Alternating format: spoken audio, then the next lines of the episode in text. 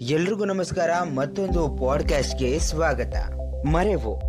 ಅನೇಕ ದೊಡ್ಡ ಮನುಷ್ಯರಂತೆಯೇ ಸ್ಕಾಟ್ಲ್ಯಾಂಡಿನ ಅರ್ಥಶಾಸ್ತ್ರಜ್ಞ Adam Smith, ಕ್ರಿಸ್ತಶಕ ಸಾವಿರದ ಏಳ್ನೂರ ಇಪ್ಪತ್ತ್ ಮೂರರಿಂದ ಸಾವಿರದ ಏಳ್ನೂರ ತೊಂಬತ್ತು ತನ್ನ ಪರಿಸರದ ಬಗ್ಗೆ ಸಂಪೂರ್ಣ ಮರೆವನ್ನು ಪ್ರದರ್ಶಿಸಿದ. ಪ್ರಸಂಗಗಳು ವರದಿಯಾಗಿವೆ.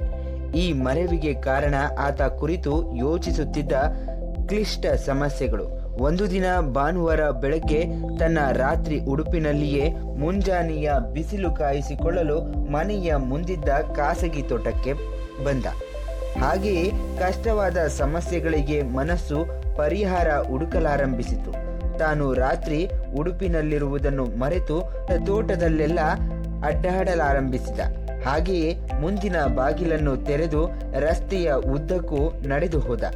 ತನ್ನ ಮೈಮೇಲಿರುವ ಉಡುಪಿನ ಕಡೆಗೆ ಗಮನ ಬಂದಾಗ ಆಡಮ್ ಸ್ಮಿತ್ ಹನ್ನೆರಡು ಮೈಲಿಗಳು ನಡೆದು ಪಕ್ಕದ ಊರನ್ನು ಸೇರಿದ್ದ.